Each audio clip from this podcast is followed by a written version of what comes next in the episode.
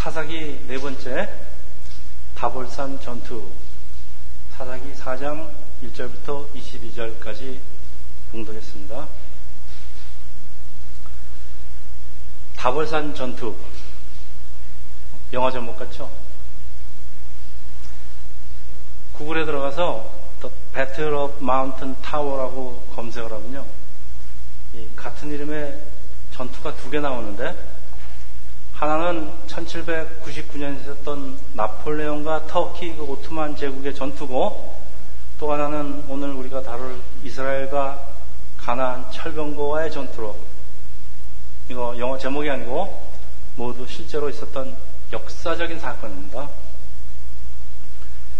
다볼산은 갈릴리 그 호수 서남쪽에 있는 그 산인데 전략적으로는 굉장히 중요한 고지로 이스라엘 그 역사 시작부터 최근까지 수많은 전투가 일어난 곳입니다. 예를 들어 보면은 다음 시간에 다룰 기도원과 미디안과의 전투, 또 주전 168년에 하스모니안 반란 당시에 그 유대와 로마의 전쟁, 또 주후 66년 1차 유대 로마 전쟁, 또 십자군 시대에는 그 모슬렘과 크리스천이 그 뺏고 뺏기는 고지전을 치른 곳이기도 합니다. 4세기에 교회사를 쓴 유세비우스는 다벌산하고 그 옆에 있는 헤르몬산 두 곳을 그 복음서에 나오는 예수님의 변화산으로 추측을 하는데 초대교회 전승이 다불산으로 되어 있어서 수많은 순례자들이 발길이 끊이지 않는 그 크리스천의 성지입니다. 오늘 본문은 그 다불산에서 일어난 전투를 소개하는데 제가 내용을 좀 요약을 하면요. 여 선지자 드보라는 바락으로 하여금 이스라엘을 이끌고 가나안의 그 야빈의 군대 장관 시스와 싸우게 하는데 하나님께서 이적을 행하시고 철병거를 900대나 보유한 그 시스라를 쳐부시고 이스라엘을 구원하시는 것입니다. 자, 오늘의 주인공은 드보라, 바락, 그리고 시스라를 죽인 이방 여인 야헬인데 이스라엘을 이끌어서 대승을 걸은 거두은 바락이지만은 전쟁터로 드보라가 같이 않으면은 같이 가지 않으면 자기도 같이 가지 않겠다고 해서 이 고대 전쟁에서 승리를 상징하는 그 적장의 그 적장을 죽이는 공운이 엉뚱한 그 이방 여인 야엘에게 넘어가는 사건이 일어납니다. 적지 않은 사람들이 오늘 본문을 당시 이스라엘에는 쓸만한 남자가 없으니까 하나님께서 연약한 여자들을 쓰셨다고 해석도 하고 하나님께서는 왜 구원을 이렇게 여자들에게 맡기셔야 했는가 하는 아주 그 거창한 질문과 함께 여자 사사 드보라에게 초점을 맞추고 이스라엘의 인구 개수에도 두지 않았던 여자를 쓰시는 이유는 야, 이 한심한 남자들아, 정신 좀 차려라. 뭐, 이렇게 해석을 합니다. 과연 이런 바락이란 남자를 깎아내리기가 맞는 것일까요? 또 그런가 하면은, 여자들은 이때다 그러고, 우리도 두바라의 본을 받아서 남자보다 더 크게 쓰임을 받자. 뭐 이런 캐치 프레이즈를 가지고 두보라 선교회는 그 오늘의 그 교회가 즐겨 쓰는 그 여 선교회 그뭐 여 선교회 뭐여 여 찬양대의 그 대명사가 된 것 같습니다. 두보라, 두보라. 그런데 이런 식으로 남녀의 우월을 따지고 남자 여자 평가르기를 하는 것이 과연 하나님께서 여자 남자를 만드신 뜻에 합당한가? 여러분 이거 빅 퀘션을 줄 수밖에 없습니다. 그래서 오늘 본문을 뭐 이런 남자 여자 이런 각도로 접근하는 것은 이 성경의 근본 정신에 아직 어긋난 것이라고 생각하는데 여러분이 만일 이런 선입관을 갖고 계시다면 일단 내려오시기를 바라는 것은 창세기 2장 24절에 보면은 성경 시작부터 남자와 여자가 합쳐져 한 몸이 되어야 온전한 사람을 이룬다는 것이고 이 성경에 등장하는 사람이 남자든 여자든 근본적으로 어떤 사람을 높이고 그 사람 본을 받으라고 하지 않기 때문입니다. 성경의 정신은 여자와 남자는 능력의 차이가 있는 것이 아니라 단지 그 역할이 다른 것이고 그 달란트가 서로 다른 것은 남자와 여자 서로 보완해서 온전히 한 사람을 이루라는 그런 그런 뜻이 있는 것입니다. 그 여호 여호수아에 이어서 사사기의 주제는 전쟁은 하나님께 속한 것. 하나님께서는 때로 때로는 여인을 선지자로 사사로 때로는 이방 여인을 아주 용감한 용사로 그리고 비겁한 듯 보이는 바락이라는 남자까지 포함해서 모든 사람을 다 사용하셔서 그 우리의 강한 적을 어떻게 물리치는가를 보여주시는데 이렇게 개성이 다른 사람들이 합력해서 합력하도록 인도하시는 그 하나님의 역사를 오늘 우리 같이 살펴보려고 하는 것입니다. 자, 3절에 보면은요, 이 가나안 야빈 왕에게는 철병거가 900대가 있는데, 여러분, 철병거는 지금의 장갑차에 해당이 됩니다. 이 성서학자들에 의하면은 그 철병거 바퀴 중간에는 아주 그 날카로운 낫이 달려 있는데, 이 철병거가 굴러가면서 이제 바퀴가 돌아가면은 이 낫이 막 돌아서 그 체인, 그 chainsaw라고 그러나요? 아주 그냥 부딪히는 거는 다 부서지는 그 엄청난 그 파괴력을 가진 무기가 됩니다. 여러분 벤허란 영화 보셨으면 아시겠지만 그 메살라가 탄 전차에는 이 바퀴가 달려 있어서 그냥 뭐든지 다 부서집니다. 그리고 그 철병거는 산악지대에서는 사용할 수가 없습니다. 뭐 산으로 굴러갈 수 없으니까. 그렇지만 평지에서 이 보병과 전투에서는 아주 막간 위력을 발휘합니다. 그 우리 전 시간에 검토한 그 모아방은 정기적으로 이스라엘부터 국물을 받아갔지만은 야비는 이 정도가 아니고요.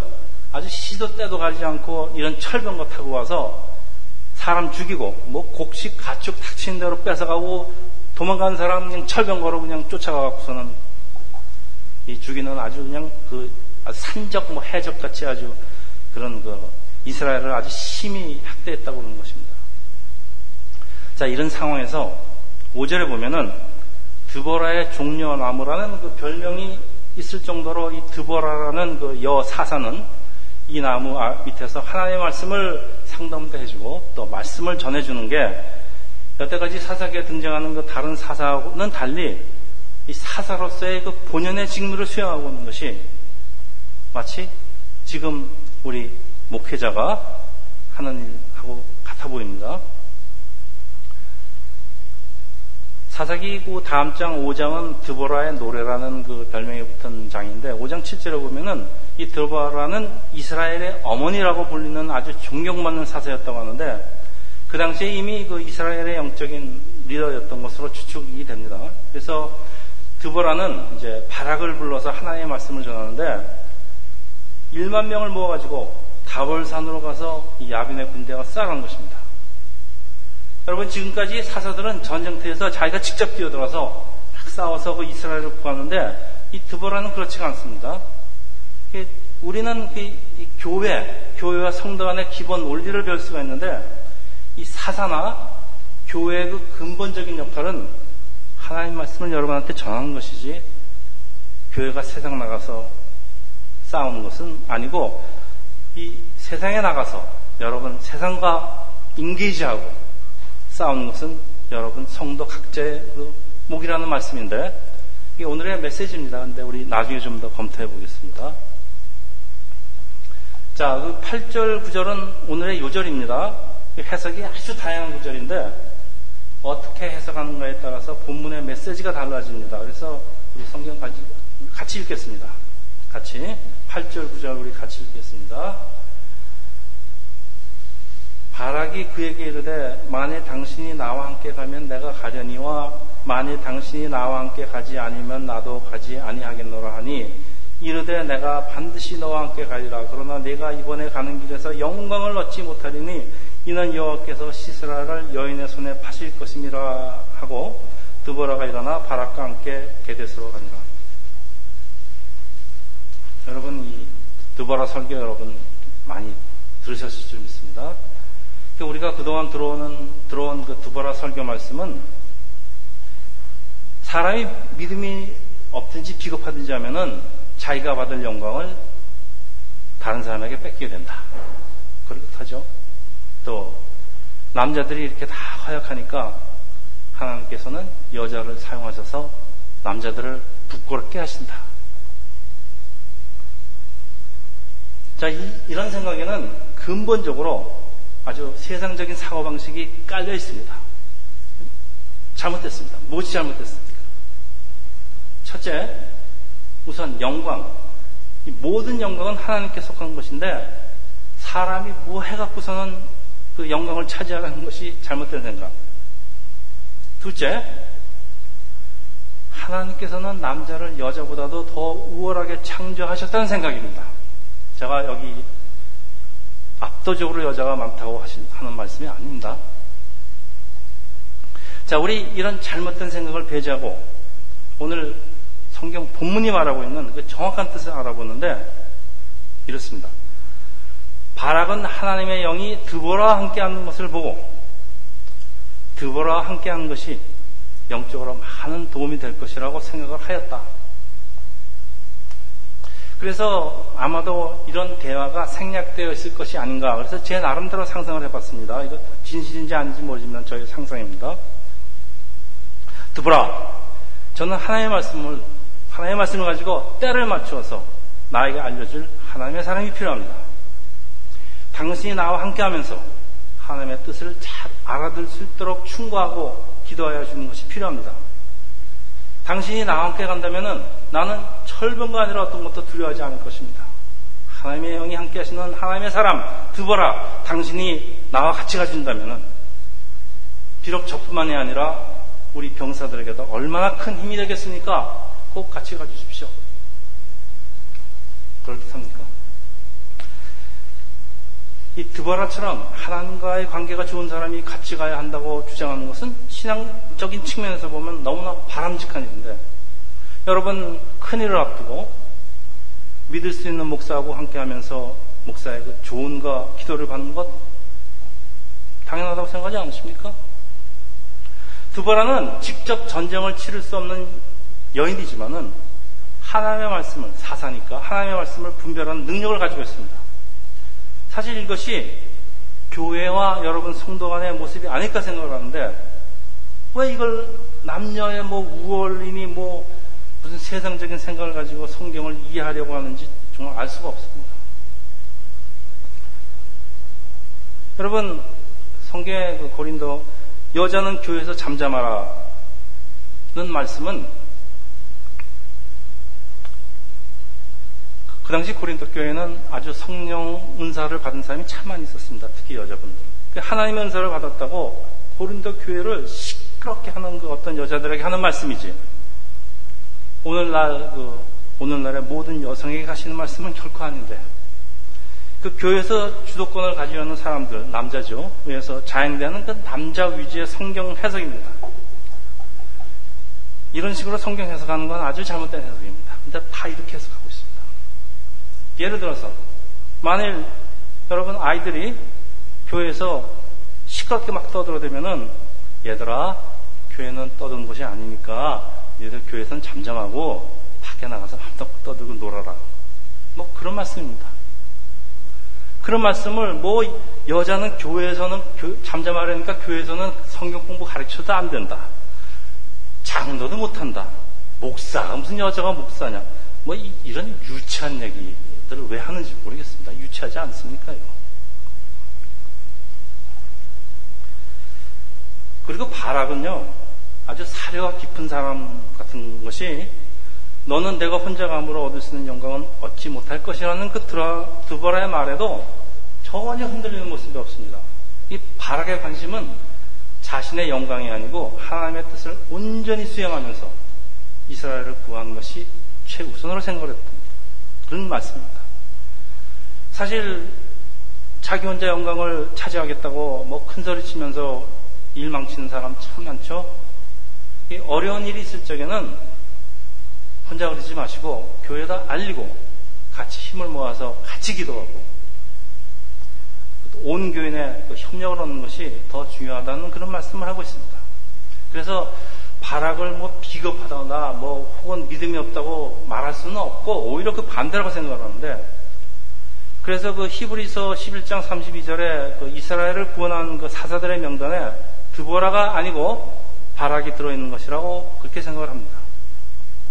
그리고 하나님께서는 하나님의 백성들이 합력해서 남자 여자 이런 거 따지지 말고 합력해서 적을 무찌르는 것을 더 좋아하시는데 여러분 사실 그 드보라가 따라한 것이 큰 도움이 된 것이 14, 14절인데 우리 14절은 같이 읽겠습니다. 그래서 14절 드보라가 바락에게 이르되 일어나라. 이는 여호와께서 시스라를 내 손에 넘겨주신 날이다. 여호와께서 너의 앞서 나가지 아니하느냐? 하는지라 이래 바락이 만 명을 건드리고 다발산에서 내려가니. 자 드보라가 바락에게 일어나라. 오늘이 바로 그날이다. 하나님의 때를 알려주고 있지 않습니까? 그리고 여호와께서 너보다 앞서 가신다라고 바라간테 큰 힘을 주지 않습니까? 그 산을 내려가면 죽으러 내려가는 건데 그 바라기가 이것보다 더 큰 힘과 용기를 주는 말이 어디 있겠습니까? 뭐 이렇게 중요한 역할을 하는 두바라기가 같이 가져가는 것이 비겁한 것이 아니고 아, 전쟁터에서 군목이 함께하는 건 너무나 당연한 일이고 큰일을 앞두고 목사에게 기도와 말씀을 구하는 것이 뭐 너무나 당연한 일이라고 생각하지 않으세요? 그리고 내가 받아야 될 영광이 남한테 넘어갈까봐 내가 마땅히 할 일을 하지 않으시겠습니까, 여러분? 왜 이렇게 자기 중심적으로 세상, 세상 눈을 가지고 하나님의 말씀을 왜곡하는 것입니다. 그리고 내가 받아야 할 영광이 다른 사람, 그것도 연약한 여자에게 넘어간대, 넘어간다면은, 아니, 그 오히려 축하해야지 하는 것이 그 용감하고 멋있는 남자의 모습 아니에요. 그리고 또 그런 게 예수를 따르는 그 제자의 모습 아니겠습니까? 저는 이것이 오늘 본문 속에 감추어진 바락의 진정한 모습이라고 생각합니다. 여러분 어떻게 생각하십니까?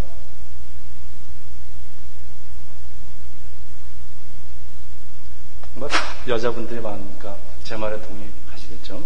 자, 바락이 만 명을 거느리고 다볼산에 내려가니 보병이 탱크로 무장된 기갑사단하고 전투를 할 적에 산에서 유격전을 하면서 버티는 거지 산을 내려가서 평지에서 싸운다는 거 자살 행위입니다. 여러분이 사령관이라고 가정을 하고 목사가 이런 식으로 군사 작전을 권유하면은 여러분 따르시겠습니까? 아, 이 목사님이 전쟁에 대해서 뭘 아신다 그래요. 내가 산에 날아가면 우리 만 명 다 죽은 목숨입니다. 전쟁은 저 같은 장군, 전문가인데 맡기, 맡기, 맡기는 거지. 목사님은 그냥 기도나 해주세요. 그 장사하시는 분들은요, 아니, 목사님이 뭐 장사에 대해서 뭐 알아요? 기도나 해주세요.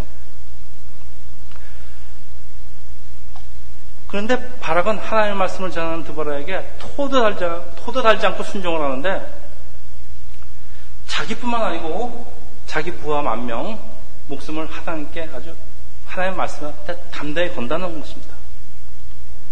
여러분 정기적으로 예배에 참석하지만은 참석해요. 그런데 세상 방식대로 사는 것이 믿음 생활이 아니고 이 바락처럼요. 자기 자기에 속한 모든 것을 살아계신 하나님께 거는 걸 그걸 믿음이라고 합니다. 누가 바락을 믿음이 없고 겁이 많은 소심한 남자라고 하겠습니까?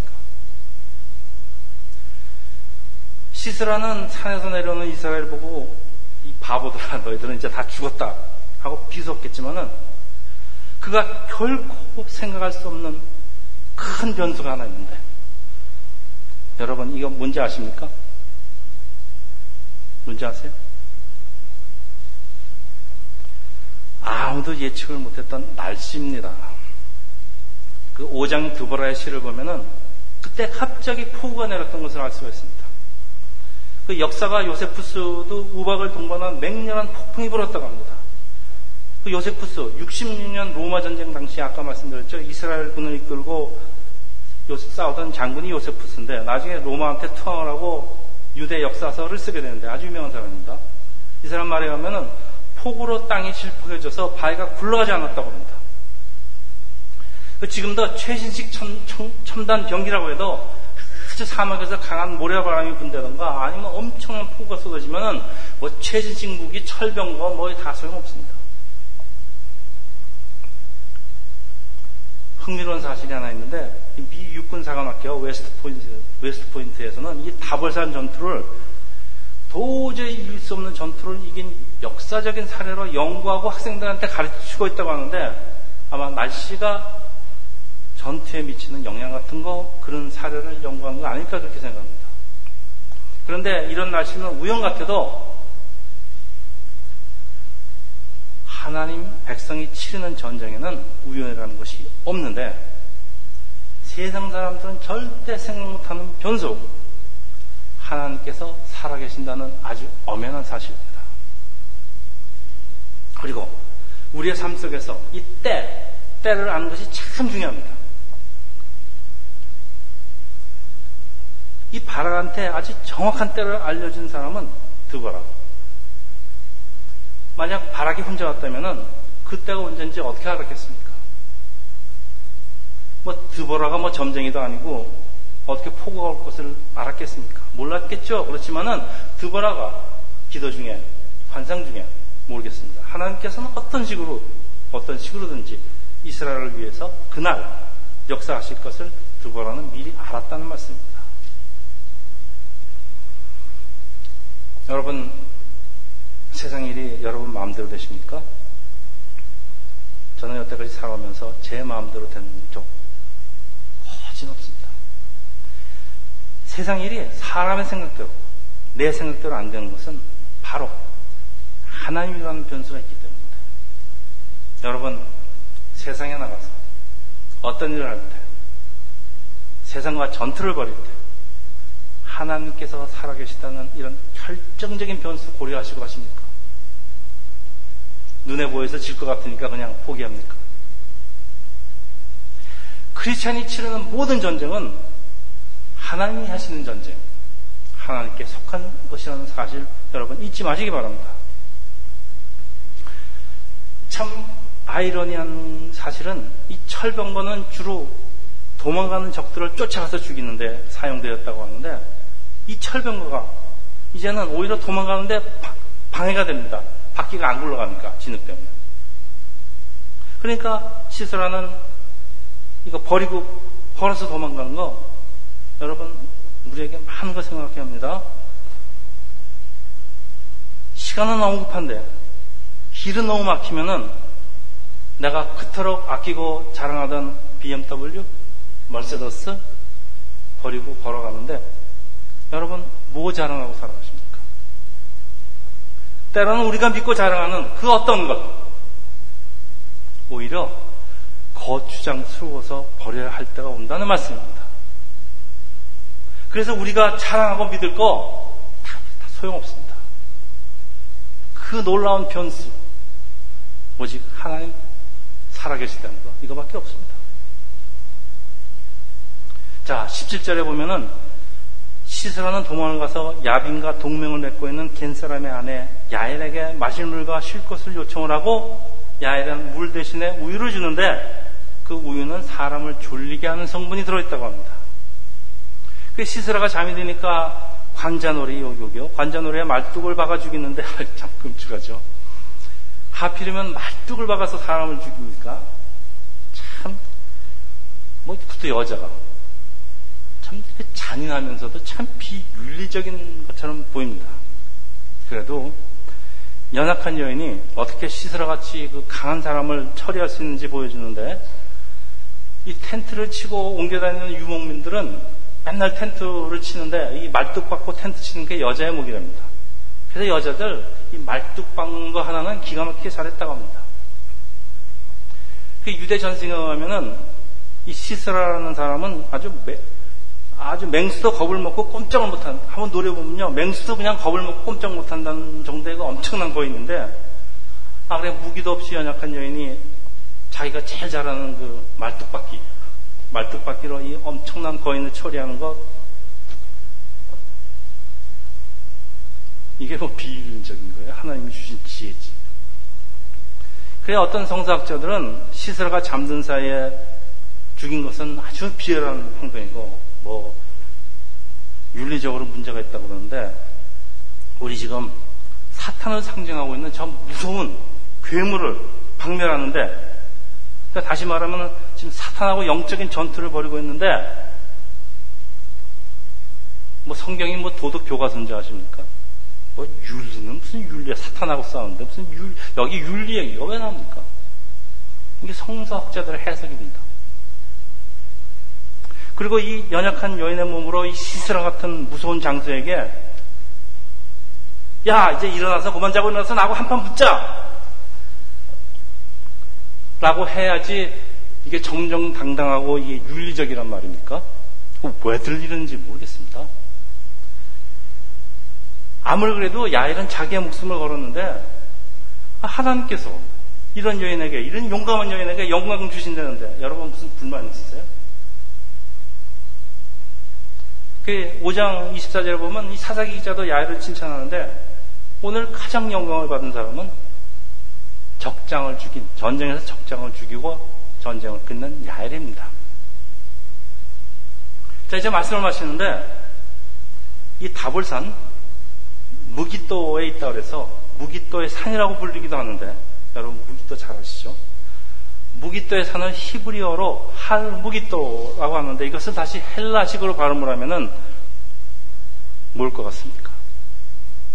이게 아마겟돈입니다. 요한계시록 16장 16절에 보면은 아마겟돈은 이 말세 때 하나님의 백성이 사단과 사단의 세력과 싸우는 아주 대결전의 장소입니다. 그러니까 하나님을 대적하는 그 세력이 총집결해서 우리 하나님 백성을 멸망시키는 전쟁이지만 하나님께서는 오히려 악의 세력을 심판하시고 그런 것을 그런 그런 전쟁을 예표합니다.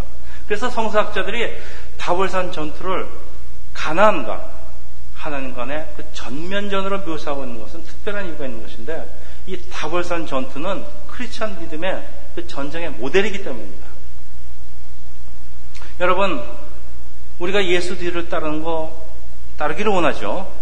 그렇지만 사탄이 지배하는 이 세상에서 믿음으로 사는 거 결코 쉽지가 않습니다. 그래서 내가 하나님의 말씀대로 살면 이 험한 세상에서 과연 살아남을 있을까 하는 것, 두려움이 생기는 것, 마치 그 바락의 그 보병이 그 철병과하고 평지에서 싸우는 거하고 같은 말씀입니다.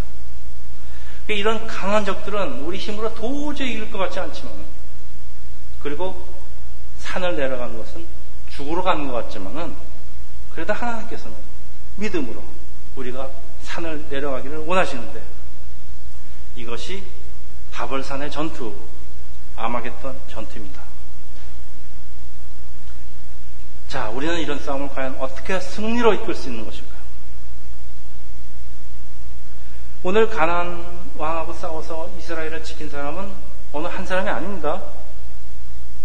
사사드보라, 바락 장군, 그리고 이스라엘 군사들 거기에 적장 시스라를 죽이고 이 전쟁을 끝을 낸 이방 여인 야일입니다. 사사 드보라는 오늘의 오늘 교회 목회자를 상징하는데 목회자는 직접 나가서 전쟁에서 싸우는 것이 아니고 하나님의 말씀으로 여러분 잠자는 영혼을 깨우고 성도도 성도들 하여금 세상에 나가 싸우게 합니다. 그래서 두바라는 바락 장군으로 하여금 군사를 모게하고 산을 내려가 싸울 때를 알려주고 하나님께서 앞서가신다는 확신과 위로를 주는데 이게 바로 교회의 역할입니다. 하나님께서는 이 사단과의 전쟁에서 목사든 성도든 남자, 여자, 이방여인 누구든 상관 모든 사람이 전투에 참여시키는데 누가 예외가 있겠습니까? 그리고 전쟁에 지면 다 죽는데 어, 내가 영광을 뺏기고 네가 영광을 가지고 있고 이런 영광 따지겠습니까? 그리고 영광은 모든 영광은 하나님께서 받아야 되는 것인데 우리가 모두 협력해서 우리가 마땅히 싸울 선한 싸움을 싸울 겁니다. 아까 드보라가 바락에게 한 말은 바락을 비난하는 말이 아니고 하나님께서는 이런 싸움에 이런 개인적인 싸움에 승리하는 우리 성도들을 높이시겠다는 하나, 님의 예언이면서 약속입니다. 끝으로 왜 하나님께서는 적장 시스라를 이 연약한 여인에게 야엘에게 남겨 놓으신 것일까요? 전쟁터에서 미리 죽여버리시죠. 왜 도망가게 내버려 두셨습니까? 야엘은 우리 크리스천 각 성도들을 상징하는데 시스라 같은 그 사단 마귀와 전투를 벌이고 승리한 것은 최후의 승리를 벌이는 것은 우리가 세상과의 싸움에서 최후의 승리를 벌이는 것은 우리 각 개인에게 남겨진 일이라는 것입니다. 그러니까 이 전투는 여러분의 전투입니다. 저의 전투고 여러분의 전투입니다. 그러니까 다벌산 전투는 우리 각자가 싸워야 할 그 매일매일의 영적인 전투. 그래서 적장을 죽이고 최후의 영광을 차지하는 사람은 뭐 목사도 아니고 두바라도 아니고 바락 장군도 아니고 사단 마귀와 싸워 이기는 성도 여러분이란 말씀입니다. 그리고 우리가 가진 병기는 세상에 가진 그 철병고 상대도 되지 않죠. 또 우리는 마치 연약한 여인 야래 같습니다. 뭐 크리스천에 무슨 힘이 있습니까? 세상에 세상에 쓰는 그 야비한 수법 다 못 쓰는데 우리가 무슨 힘이 있습니까? 그렇지만은 우리에게는 세상 사람들이 모르는 비밀 병, 병기 세상 사람들이 알 수 없는 비밀 병기 뭡니까? 하나님의 말씀 그리고 살아계신 하나님이 있습니다. 사사두보로는 오늘의 크리스찬을 위해서 기도를 하는데 사사기 5장 31장 드보라의 노래 제가 읽겠습니다. 여호와여 주의 원수들은 다 이와 같이 망하게 하시고 주를 사랑하는 자들은 해가 힘있게 도둑같게 하소서.